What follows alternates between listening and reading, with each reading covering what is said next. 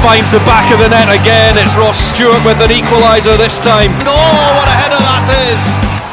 And it's Ross Draper who has Ross County in front. Back in Jolie Shaw. Yes, that's it.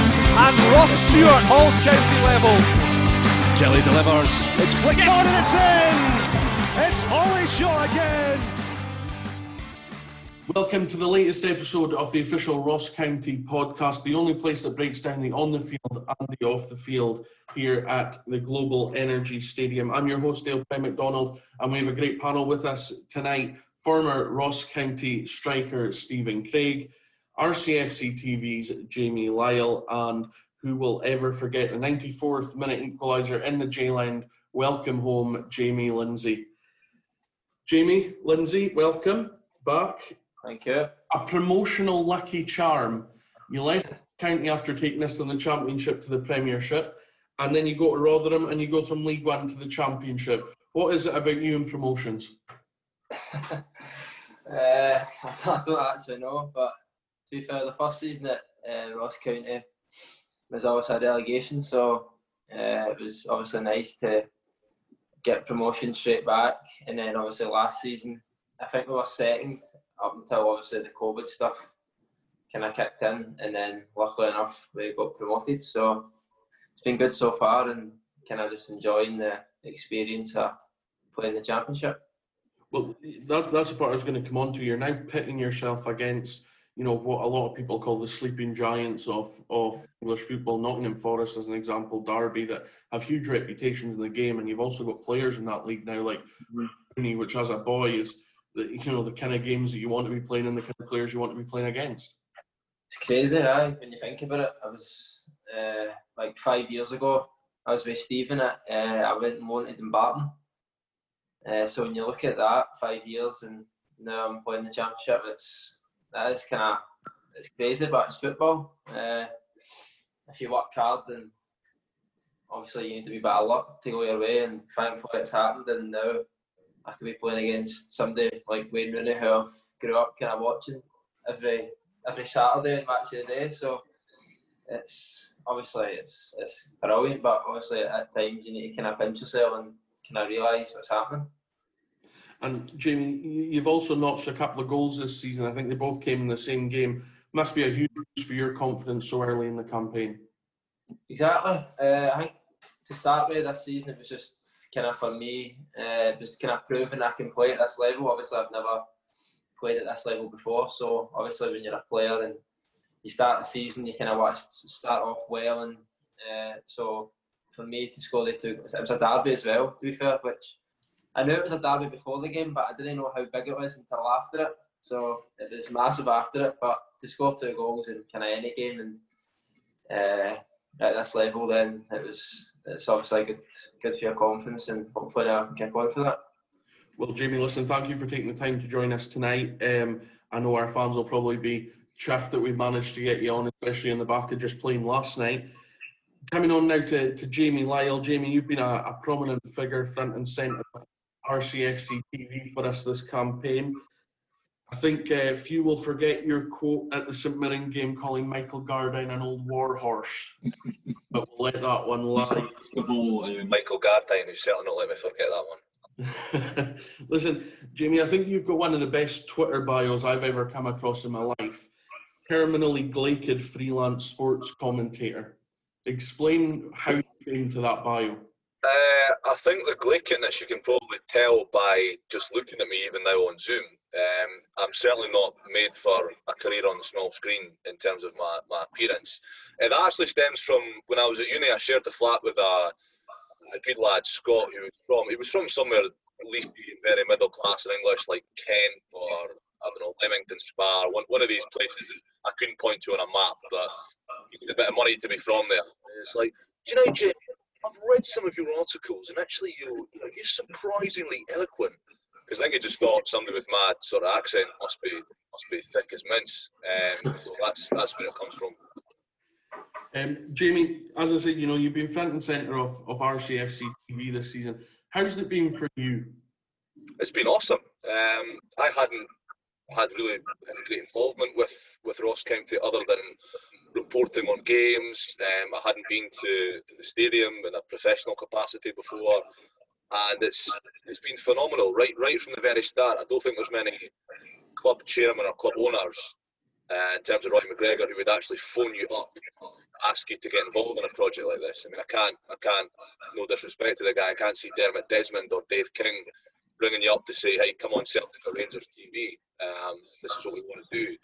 The project's been so invigorating, so much fun to be a part of. The, the ethos of the club, the community focus of the club, um, I think has really shown through in what we're trying to do, uh, and the team that we've we've been working as part of, or I've been working as part of, has been outstanding. It's been so professional, uh, so organised. Colleagues we've got, and the likes of yourself as well, Dale, who do all the work behind the scenes in the week to make it all come together, uh, has been outstanding. And I think we've delivered. It's been a really professional, um, polished package that would rival anything else that's out there in terms of club TV channels. So yeah, it's, it's been phenomenal to be a part of and to to feel like you're contributing to that experience for fans who at the moment can't get along to the ground, can't watch matches in person. So, no, it's, it's, it's been tremendous and I'm very grateful to be a part of it. Well, Jamie, we're grateful to have you with us tonight. Thank you for, for giving up your time to come on to the show. Finally, to my bottom left, Mr. Steven Craig. Steven, I think we spoke last time was was the end of May when we were looking back at the this 2010 Scottish Cup run and we were doing some features around that. Since then, how's things been with you? Uh, not bad. Um, obviously, came, sort of came out the the front end of a pandemic and uh, things kind of got back to normal again. Grassroots football and academy football uh, going into some normality. Then obviously we struck struck down again the last last few days with a second lockdown. So um, it's and it's just been it's been disappointing because I think everybody's craving what it was like before, uh, in regards to everything like fans back in stadiums, um, no restrictions, want to go out for a, a bite to eat or a, or a drink, and I just think uh, know it's been well documented, but 2020 has been a bit of a write-off, um, and I think everybody in the, on the, the Zoom tonight will agree that it'll be a year that they won't they won't be sad to see the back of. Absolutely. Um, you, you, you've got Planet Soccer, obviously, which is an independent thing. You're also part of, of Dundee United's academy as well. How have you found the kids have reacted to, to the whole thing? Because it's been a very tough process for them too. We noticed it when we first started back. Um, I think it was around about August. Um, obviously non-contact stuff, especially younger younger kids that were involved in the Planet Soccer pro- program. A lot of them were struggling with anxiety and things like that. And obviously during lockdown they hadn't been very active, so they, I think they came. Um, they were fit, and I think their t-shirts and their shorts were a wee bit tighter than, than they used to be. Um, it was just it was just great to get them back, and we're so fortunate as a business where we're, where we're based in West Lothian and uh, in Edinburgh that we've got the, the coaches that we've got working for us. Obviously, we've got Danny Lennon. Uh, we had Alan Maybury working for us as well before he went down to Oldham. Um, and we've just we've just recruited really well, and the kids and the parents have just bought into what we try and do. Um, and again, it's just been it's been disappointing, like I, I, just touched on before. We got going for two and a half, three months. Um, all our own sessions were were, uh, were were really stacking up, and it was a big big case on it's good in the fitness and it was our, it was our, it was our mental well being as well. We noticed kids were were uh, had a smile on their faces, and it was the end of summer. We managed to run a couple of we ran a camp in September and October.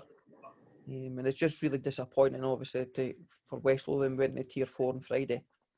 Um, and it's it's kind of the, the, the, the, first question was that the, my phone was was going was going going live. It was just the parents asking, "Are we still continuing?" So we've just have to continue in Grass Parks, and uh, because obviously the facilities are shut, and I think it's so important to, to just keep the kids going. Um, not so maybe their football skills, but just their health and well-being. Um, I know we touched on it just just off air that Dundee United was the exact same. Um, the academy director Andy Gold did worked wonders really, um, tirelessly just to, to get structures in where squads weren't overlapping. Um, there was one way in out of training and one way out, which is so hard when you've got teams from you've got 2012 teams all the way up to, under like the 2004s and uh, done a, a, a, miraculous job and the game what we were we were restricted to who we could play. then again just got it back up and running, and then obviously this is this this is started again, and so it's um it's not great. Um, I know people keep saying that they want everything wants to go back to normal, so people can have a normal Christmas. But I just think um, I think enough's enough now, um, and I think it's it's just like I say, it's just people want not that normality back, and I think a normality, and especially in Scottish society, is to get fans back in the stadiums. Well, absolutely. Take us on to, to the first point I want to speak about tonight. We we've been very fortunate. We've been a tier one area that we've had 300 fans in for, for three games now. We're going to get that for the Rangers coming up on, on the 6th of December. How important is it, Jamie Lindsay, that that the whole UK gets fans back in the stadium? It's massive. Uh, we've played how many games this season? We've had obviously nobody. So even like Ross County having 300 fans, I know it's not a lot, but it's something. Do you know what I mean? at least the players have still got a wee kind of buzz, but it's massive. It's it's not the same. It's it's you keep trying to tell yourself it's obviously in the day it's a game of football, but that's the full thing about it. You go to stadiums and you play teams and you go away, you go to the their stadiums and the, the stadium the stadium's packed and you, you, you miss it. It's just it isn't the same. Uh, and even at home, it's not even a kind of advantage uh, playing at home anymore because there's nobody there. So uh, I think the quicker it gets back to normal, then obviously it's best for everyone. But hopefully it's going to be pretty soon. Yeah, I mean, the, the thing for me is, you know, we, we played two preseason friendlies at, at Livingston and Celtic before the league campaign started. We went to those stadiums and there's absolutely nobody there. You come into the league, you almost get used to it. And I remember the first test game that we had here against Celtic. I was out doing pitch side doing press with, with Stuart Kettlewell before the game, and the players came out at the same time, and you could hear the fans clapping. And it, it, it completely took you aback, and everyone just we were mid-interview, everything just stopped, and we turned, and it was that sense of we've gone six, seven months without hearing even a clap, even a cheer, and just to hear that, and the atmospheres have, been strange. Jamie, being at most of our games, how how have you found it without fans? I think, broadly speaking, being at football games or rugby games, as I've been very fortunate enough to have done in my work at a time when lots of folk obviously can't, thousands of folk can't, and I certainly don't take that lightly. But sport without fans is is crap. Let's, let's not be around the bush. It's, it's rubbish. I'm sure. You know, I'll leave it to the guys that have actually played professional football to talk about how it feels on the pitch. But even just being in the ground as a as a reporter, first of all, you feel very lucky to be there. But that aside, it is rubbish. It's you know, sport is is theatre. It's there to be enjoyed. It's there to be to be revelled in um, by supporters, and without that uh, that backing, without the the sort of partisan atmosphere you get, the banter, the chants, the shouts. And I was listening to a, to a rugby podcast the other day, and uh, Chris Ashton, the former England player, was saying, "I can't wait till fans are back. I'll, just just that first abuse to get, the first shout to get, somebody calling me a you know a swear word, I'll be like, oh yes, here we're, we're back, we're back in amongst it. And even you know, not condoning abuse from fans, of course, but it, it is. It's, it's such a strange, eerie atmosphere, and I'm not sure you really get used to it. Certainly as, as a reporter, coming into a ground that's empty, there's a red zone, you can't go in. You're walking up and down the stands. There's nobody there. There's, the security presence is, is you know minimal.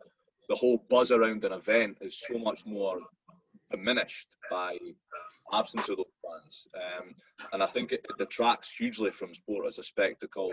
And it, it, I mean, I'd be interested to know Jamie and Steven's thoughts on this, whether it's less enjoyable for the players. I'm sure it's strange, but is it is it less fun to actually play in an empty stadium than it is when you've got 10, 15, 20,000 fans there and chatting? It, it must be weird. It's definitely strange. Uh, the first time we played I think the first game was away from home, and it wasn't obviously you noticed the difference because there's no fans there, but it wasn't until we actually played a home game, and because you used to playing there, yeah, and it's normally I think Rotherham, I think it's twelve thousand. It holds normally get maybe 11, 12.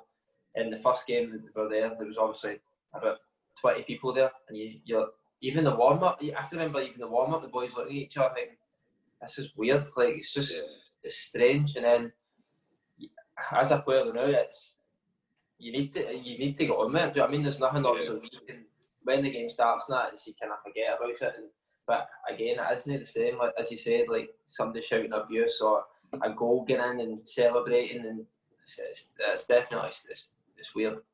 Do, do you find it harder to get up for a game beforehand? Obviously, once it starts, you're professional, you do your job, and you're focused on what's happening. But is it harder to sort of get as excited for a game, even when you're going through the warm up, as it would be if it was that 11 I know, I know, I know what you mean. Of course, like saying that, and I thought I would maybe be like that, but I think because the position that I'm in, this well, especially this season, like first time in the championship, I kind of no time to kind of feel sorry for myself. Or, do you know what I mean? I'm kind of just relishing everything that that's there, but uh, I'd imagine it would make obviously a massive difference when this, the fans are back and you've got that bit of buzz and it's just ex- it's excitement of walking yeah. the tunnel right at the start of the game and the stadium's packed and you think here we go this is going to be good do you know what I mean mm. yeah of course uh, Steven you know there's been a lot made of of the everyone's talking about the income problem that it creates which certainly does at lower lower league level. At premiership level certainly for us I think the view is that we need to get the season ticket holders in because they've gone and put their hands in their pockets this year, knowing that the likelihood was that we weren't going to have fans at the start of the season, and it's it's trying to maintain their their investment and their you know emotional investment as well in the club going now into next year. So it's not necessarily for Premiership clubs about trying to generate new income through ticket sales. It's about trying to maintain and keep the investment that's come through season ticket holders for this campaign.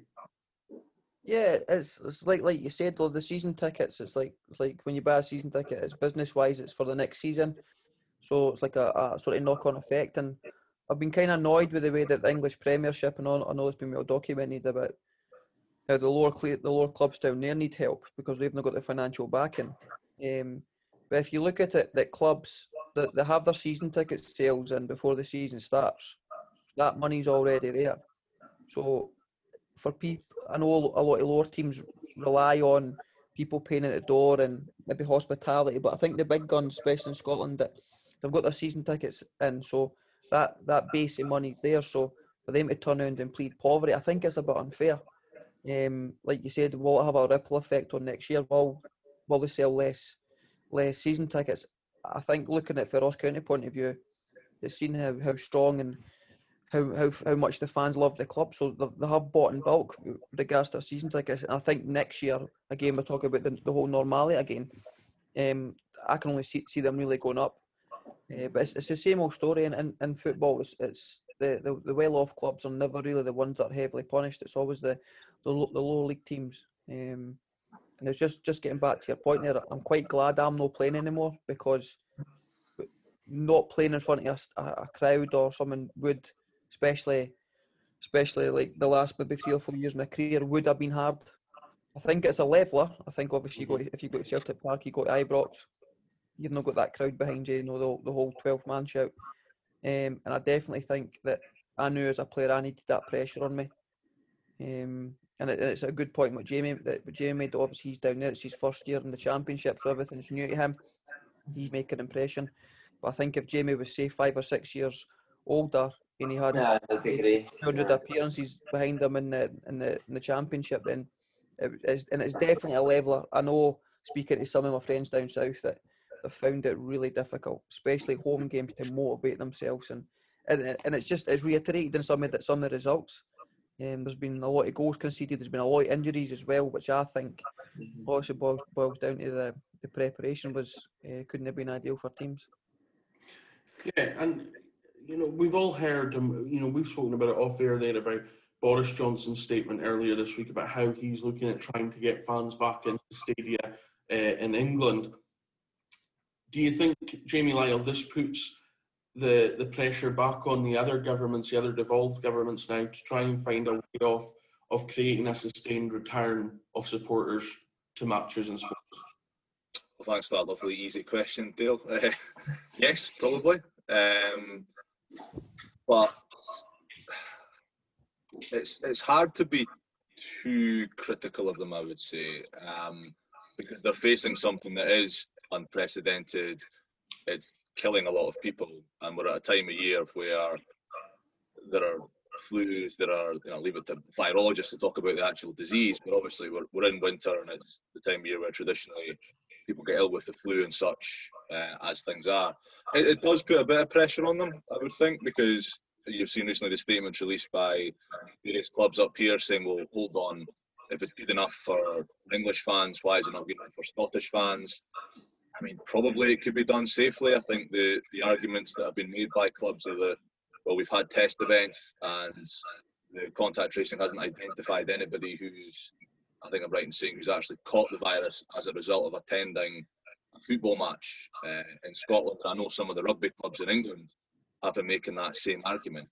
It, it does, but I think there's there's light at the end of the tunnel in terms of the vaccine um, being announced, the success rate that we've had with that at various institutions. Um, and I think once we start going through that process and the most vulnerable members of society have been vaccinated, because I'm sure there are a lot of elderly fans, especially for a club like Ross County, who live rurally, who at the minute live in a tier one area, who haven't been able to go for a while, who've maybe been shielding for a long time, I might actually feel quite scared or nervous about coming back into a football stadium again.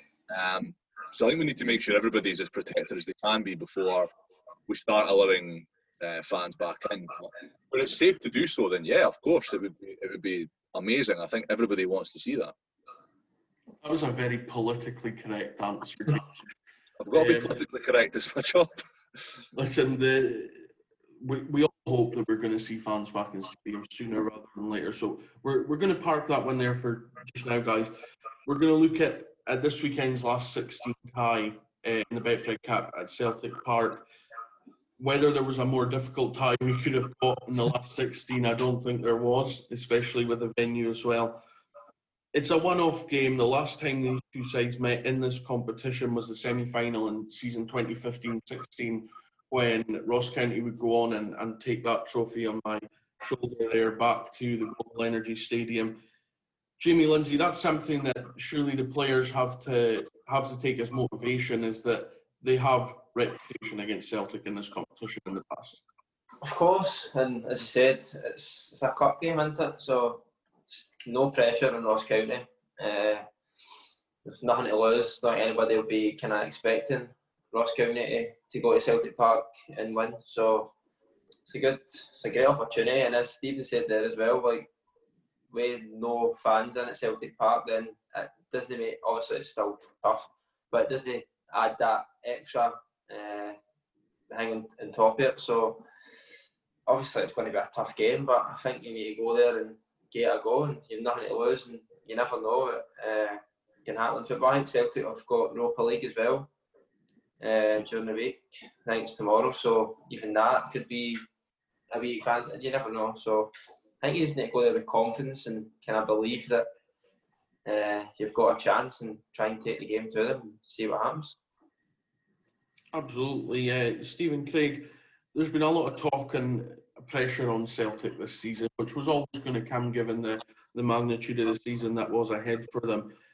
They're still one of the best sides in the country. You know, they're still the champions. Have still won the last 11 domestic silverware. You know, they've got a great chance to make it 12 against Hearts in the, in the final. Um, you know, there's still going to be an incredibly difficult challenge, regardless of any criticism that they're facing at this point in time. there. Um, it's it's probably the best time to, to get them just now. Um, I think any dip in form is always going to be highlighted, and obviously the, the last the last six weeks and for Celtics and Neil Lennon standards ha- hasn't been good enough.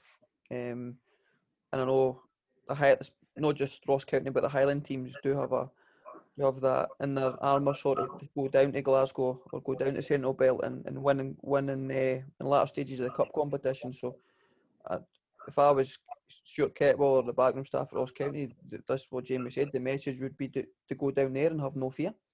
Um, and again, it's I know my, I've got a lot of friends who are uh, Rangers fans, and they, they, they see it as if, if if Celtic don't win and Neil Lennon loses his job. Um, I don't know if it's that cutthroat, but the Ross County point of view, just just again what, what Jamie's saying, go down there, have absolutely no fear whatsoever. it's eleven men versus uh, eleven men, and it's they've not got the crowd behind them, um, and there will be an extra pressure there from from Celtic's point of view where they have to perform. Um, they, they need they need a performance and a result, whereas Ross County just need when it comes ninety minutes they, they need to be the one that have that's, that scored more goals than Celtic. Jamie Lyall, you were you were here at the match back in September, um, where Ross County lost out five 0 Stuart Kelleher was talking about it in his press conference today that you know four set pieces. He probably Hmm. that it wasn't a fair reflection on the game. I know I certainly didn't. And, um, you know, I, I think chances that Ross created on the day again. If we talk about trying to build confidence and trying to to see, you know, there are going to be opportunities there because earlier in the season, Ross County were able to create the opportunities and exploit certain areas of the pitch. Oh, absolutely. I think it's it's a free shot, isn't it? Nobody, nobody, but nobody is expecting Ross County to go down there and turn Celtic over. But as the guys were saying, Celtic have been on a really disappointing run from their perspective, from their high standards of winning so many games over the last few years. Neil Lennon has come under a bit of pressure, and I was really impressed with how County played in that game up here in, in Dingwall. I thought the the football they played was really nice. I know Stuart wants to play that sort of attacking, um, expansive football, good distribution, um, a lot of ball players in the midfield. And I thought the chances they created were, were very good. There was one or two Ross Stewart had that on another day you would, you would probably expect him to take or at least hit the target. And I thought 5 0 was, was a bit of a harsh um, outcome. And I, I would just like to see at the weekend Ross County go down there and really have a go, really get after Celtic. Um, not because I think Celtic are vulnerable or weak, because I think that's probably the best chance you've got of beating Celtic. I don't, I don't really see, and maybe the guys will correct me on this. I don't really see the point in going down there and trying to sit in. Nah, no point. I mean, you, you you could you could just lose the game sitting in. I would I would rather see County go there, use the likes of Harry Paton, of Charlie Lakin, of Ross Stewart, Michael Gardyne, really good attacking players that can, as we've seen, cause Celtic and, and other big teams in this league problems, and really get after them. It's, it's a shot to nothing. If you lose, well, you know, obviously you're disappointed, but it's not the end of the world. It's a it's a ridiculously tough draw. But I would just like to see Ross County really get at them and try and rattle them. And if they get a lead, then see what happens. Who knows? The, the pressure is all on Celtic. guys, it's an interesting stat that was thrown at me today. You know, one of the journalists was was talking to to Stuart about how well we played down there in January, and the game was nil nil, and Josh Mullin had a chance ahead. Don Cowie, Lee Erwin also had a chance. These teams have met. Celtic and Ross County have met 29 times, and Ross County are undefeated in 44% of the fixtures. 44% of the fixtures, Ross County have not lost to Celtic. There's teams that would, you know, bite your hand off for that kind of percentage against Celtic just to remain undefeated, regardless of draws, wins. Um, you know, Jamie Lindsay, how many factors go through a player's head in the lead up to this game? Whether we're talking about the fact there's going to be an empty stadium, the fact the games you played in before, what goes through a player's head in that situation? For me, I, I don't really think of it. To be fair, like I don't know, obviously everybody's different, but I think if I don't really think of it, if I've got a game that Saturday, obviously I prepare all week starting Monday, but I don't really like to think about the game too much because I think you get caught up in it too much. At the end of the day, it's as Steven said earlier, it's 11, like 11 men be 11 men.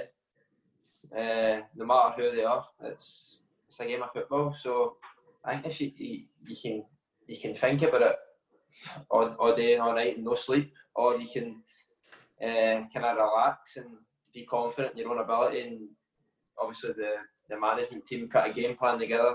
You stick to the game plan. You know you know what you're going into the game to do, and if you're relaxed and obviously you're determined, but you kind of go out on the Saturday and you you give it your best and you try and stick to uh, what you've kind of worked on all week. Because like Ross County this week with the full week to kind of prepare uh, to play Celtic, so they've obviously got a game plan. They'll know what their jobs are. Uh, each player will know what they're meant to be doing, know their roles. So I think if you think about it too much, you get caught up in oh I'm playing Celtic, I'm playing Rangers. It's, at the end of the day, it's, it's a game of football. It's 11 players v 11 players, and if you turn up on that day and do the best you possibly can do, then you're giving yourself the best opportunity. It's an exciting game that's in prospect on Sunday. There's no doubt about that. I, I, I genuinely have a strong gut feeling about something. I'm not going to say which way, but uh, I have a very strong gut feeling. Um, guys, I want to move on now to to look at parts of your career. And Jamie, I want to, Jamie Lindsay, I want to kick this off for you. What's your fondest memory of being a Ross County player? Probably that goal against Dundee United. At least I got the intro right. I'd probably say I can always remember the night. I think it was. I think we kind of knew if we didn't get beat, we would have basically won the league. And uh, the game wasn't like we didn't play great to be fair. Uh, and they obviously took the lead. And we played Dundee United before that as well, and kind of it was all about the wasting time, and it was just it was a frustrating night. I think all in, and then to score right at the last, basically kick of the ball, and then I think what kind of knew when we knew after the game, uh, seeing the Dundee United players, the reaction, even the manager, you kind of they were all on the floor, like you kind of knew after that that we were going to win the league. Uh, so I'd probably say that night was probably a great time at Ross County. Two seasons, I loved it. But I'd say for one standout moment would have been uh, that night. Who were the biggest dressing room characters that you got on with along that journey? Uh, I was really close with Josh Mullin, Don Cowie. Still speak every day, most days. Uh, Marcus Fraser, and then obviously you've got um, Midge was always up to stuff. Uh, Craig Curran was in my first year. He was he was always mad. Unique. Uh, there's a few. It was like, to be fair, it was obviously uh, Ross Draper, Bill Mackay. It was a great. I absolutely loved it. Honestly, I couldn't speak highly enough of my time at Ross County. The management, uh, uh, Kets and Fergie. I loved it. I loved training. I loved staying there. My missus moved up uh, Harris moved up. We honestly we absolutely loved it. Uh, it was probably just the, the the perfect club at the perfect time for me. Like when I moved to uh, Celtic, when I was leaving Celtic, it was probably the perfect club at the perfect time, and I kind of loved every minute. And obviously, finishing the the way I finished with winning the cup and then winning the league, then it was a great year. And I believe you've got a, a soft spot for Dukesy as well don't know Jukesy is our, our sports scientist here, who I think still hangs on every word you say, Jimmy. Uh, to be fair, we, uh, we have a FaceTime, we have a FaceTime call uh, once a week, so oh, he always keeps me up to date on what's happening. And uh, to be fair, he shows me his haircut every week. It's shocking. He needs to get that fixed. Awful, awful, awful. Um, Steven Craig, same kind of questions coming to you. What what was the most poignant memory of your time here at Ross County? Um, I know everybody will expect, will expect me to say obviously we're in the Scottish Cup semi final, but we, we got beaten in the final, so it was. I don't know. It was just it was a, kind of the best of two evils. Um, but I've got really fond memories. Uh, my time at County, my four seasons up there, and I, it was just. I had, we had my first year up there. We were probably the best squad in the league, and I think we finished seventh or eighth. And then the second, third, and fourth year, we just had success. I know we won all Challenge Cup and won the league, got to cup finals, and um, so it's hard to pinpoint one. Um, just having, like what Jamie said as well, I loved living up here. It was great. Um, had a really good changing room, fully absolute madmen, mind you. Um, we just had a lot of big characters, and we just we just had a successful team. Um, Derek, Derek just got us basically unbeatable at times. Um, we had we had games where we would change formation twice, three times, and it would just be like a shout, and we knew exactly where to go. Yeah, we were fit, we were really well drilled. Um, so it was just it was good, just a fun time, and like I say, I still I still look out for the for the results every week. And who were the dressing room characters that, that you got on with, or who were the leaders in the dressing room during those times? Um, there were obviously big characters, well, well documented. We had obviously Jimmy Scott, who's he's off his head. but Midge, who's no change. I think he's getting worse. No. Um, we just we, we just had we just had a lot of like a lot of strong characters. I was a strong character. You had Paul Lawson, uh, obviously Sean Higgins, um, first up there, um, and then we, we, we all used to socialise. I know Jamie will probably back me up on this that there's uh, there's there's no great nightlife in Inverness, so I think we, we exercised every single every single establishment uh, when we were there. But even like when we used to socialise with, with, with Inverness boys and stuff like that, so aye, it was just loads of big characters. Stevie Watt was a big character, and obviously the, the year we got to the cup final, um, it just it's hard.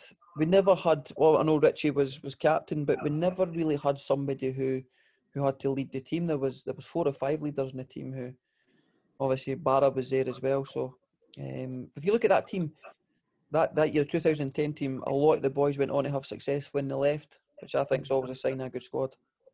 Definitely. Jamie Lyall, I want to find out from you. You know, you've been with us for a short time. You've been with us since the start of the season, and involved in this exciting project that has been RCFC. You know, what's kind of been the highlight for you? Because we've done a lot in terms of the game coverage, but we've done a lot off the field coverage as well. Mm. I think sitting down with some of the players for some of the in-depth interviews that we've done for the channel, um, some of which will be coming out on the programmes in the lead up to Christmas, some of which have already been out, and really getting to know what makes a player tick. I think one of the, the telling things that both the boys have just spoken about there was the team spirit. And I think there's maybe something about a bunch of guys, at a club like Ross County, you come up from the Central Belt or from England in some cases, and I'm not sure until you know you go up there with your agent or however it works when you're you're going to sign for a club. I don't know if people certainly I didn't. I was guilty of this ignorance just as a as a fan or a journal. I didn't realise the depth of the facilities. I was the, exact same. Beautiful location. You know, you come up and everything's there for you.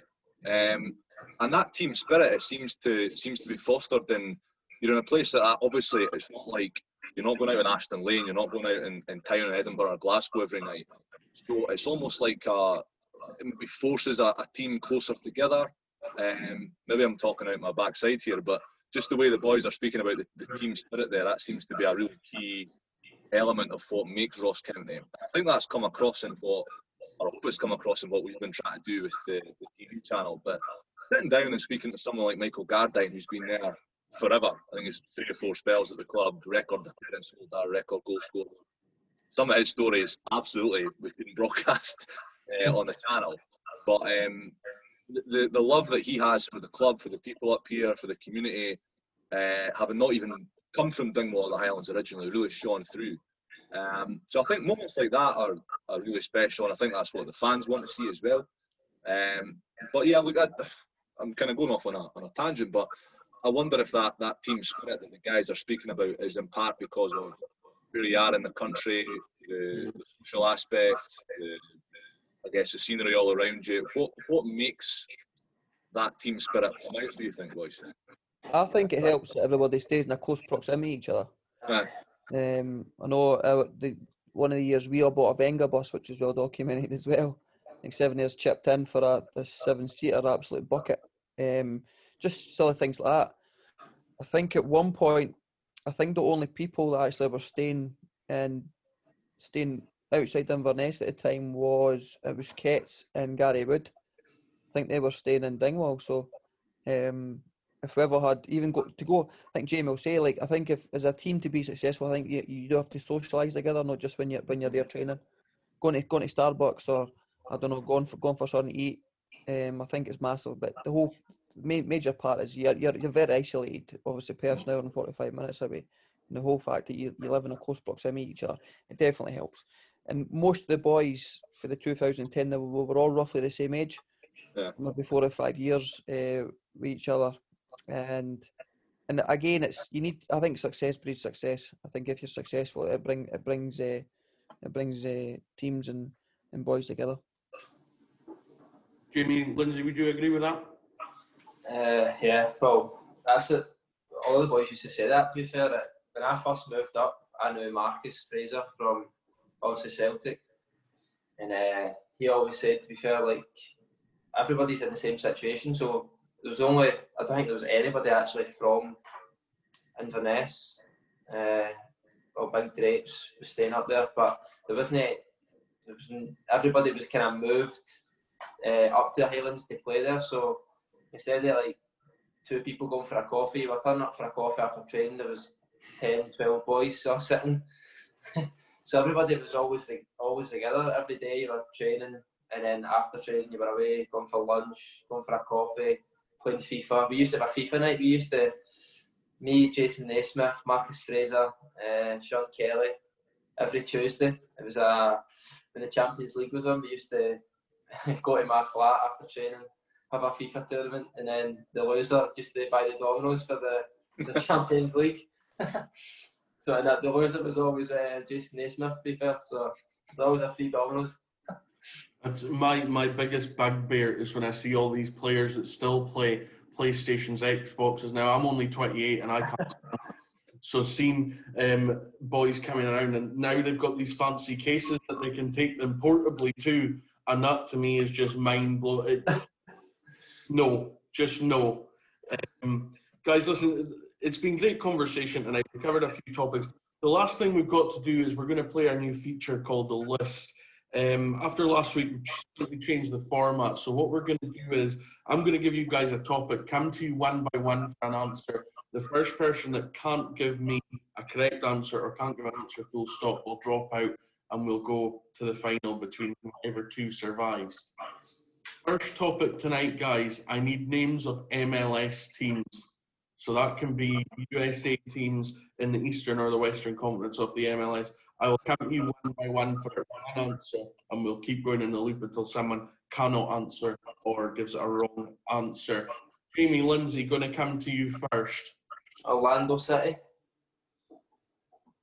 Yep. Steven Craig. Toronto FC. Yes. Jamie Lyall. Portland Timbers. Good call. Jamie Lindsay. LA Galaxy, Yep. Steven Craig. San Jose Earthquakes. Well done. wow, Inter Miami. Inter Miami, yes. Jamie Lindsay. New York City, Yep. Steven Craig. New England Revolution. Yes. Jamie Lyall. Uh, Atlanta United. Have I made that one? up? Well done. Yep. Dave Cormack's team. Jamie Lindsay. is that Red Bull Sunday? Nah, New York Red Bulls. New York Red Bull. Oh, that was my next one. Bollocks. Steven Craig. Uh, oh, uh, Nashville SC. Only know that because it's got my initials in it. Well done. Yeah, Jamie Lyall. Oh, I'm struggling now. I'm gone. Uh, let me think. Uh, there's one in Dallas, is there not? Is there? Dallas. Dallas Dash Hounds, I don't know. Uh, no, I think, I think I'm out, boys. Jamie Lindsay, you have uh, you have dropped out. It was FC Dallas. Ah, Other answers you could have given: Chicago Fire, FC Cincinnati, Colorado Rapids, Columbus, Cincinnati. Ah, Colorado. DC United, Houston Dynamo, uh, Los Angeles FC, Minnesota United, Montreal Impact, Philadelphia Union, Real Salt Lake, Sporting Kansas City, and Vancouver Whitecaps. Right, the final, Jamie Lindsay, Steven Craig, the final of the list. This list is players that have scored four or more English Premier League hat tricks. Players that have scored four or more Premier League hat tricks in England since 1992, since the Premier League was introduced. Jamie Lindsay, I'll start with you. Alan Shearer, Yes, he had 11. Steven Craig. I didn't want to play my big guns first. Uh, Andy Cole. Andy Cole, yeah, he had five. Jamie Lindsay. mm, Michael Owen, Yes, he had eight. Steven Craig. What years we working in between here? 92 until now. Sergio Aguero. 12. Yep, he was top of the list. Jamie Lindsay. Thierry Henry. He was fourth on the list with eight. Craig. Teddy Sheringham. Teddy Sheringham. Yes, he had four, so just made the cat. Jamie Wayne Rooney. Wayne Rooney. Yes, seven hat tricks for Wayne Rooney. Steven Craig. Dwight Yorke. Dwight Yorke. Oh, he is the last one on the list. He, Wow. That is lucky. Jamie Lindsay. Uh, Jermaine Defoe. Jermaine Defoe. Yep. Four to his name. Steven Craig. Harry Kane. Harry Kane. Yes. Eight Premier League hat tricks for Harry Kane. Jamie Lindsay. Uh, no. Dennis Bergkamp.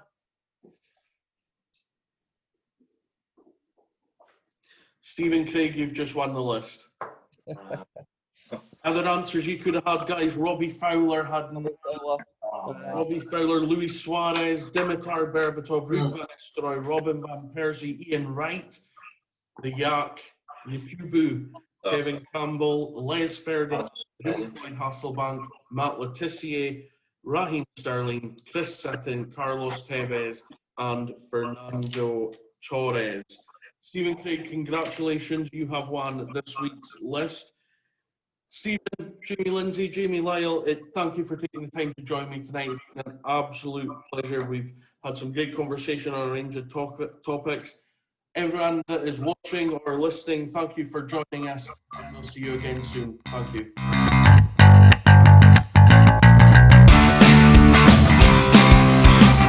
He finds the back of the net again. It's Ross Stewart with an equaliser this time. Oh, what a header that is! And it's Ross Draper who has Ross County in front. Back in Jolie Shaw. Yes, that's it. And Ross Stewart, Ross County level. Jelly delivers. It's flicked yes. on and it's in. It's Holly Shaw again.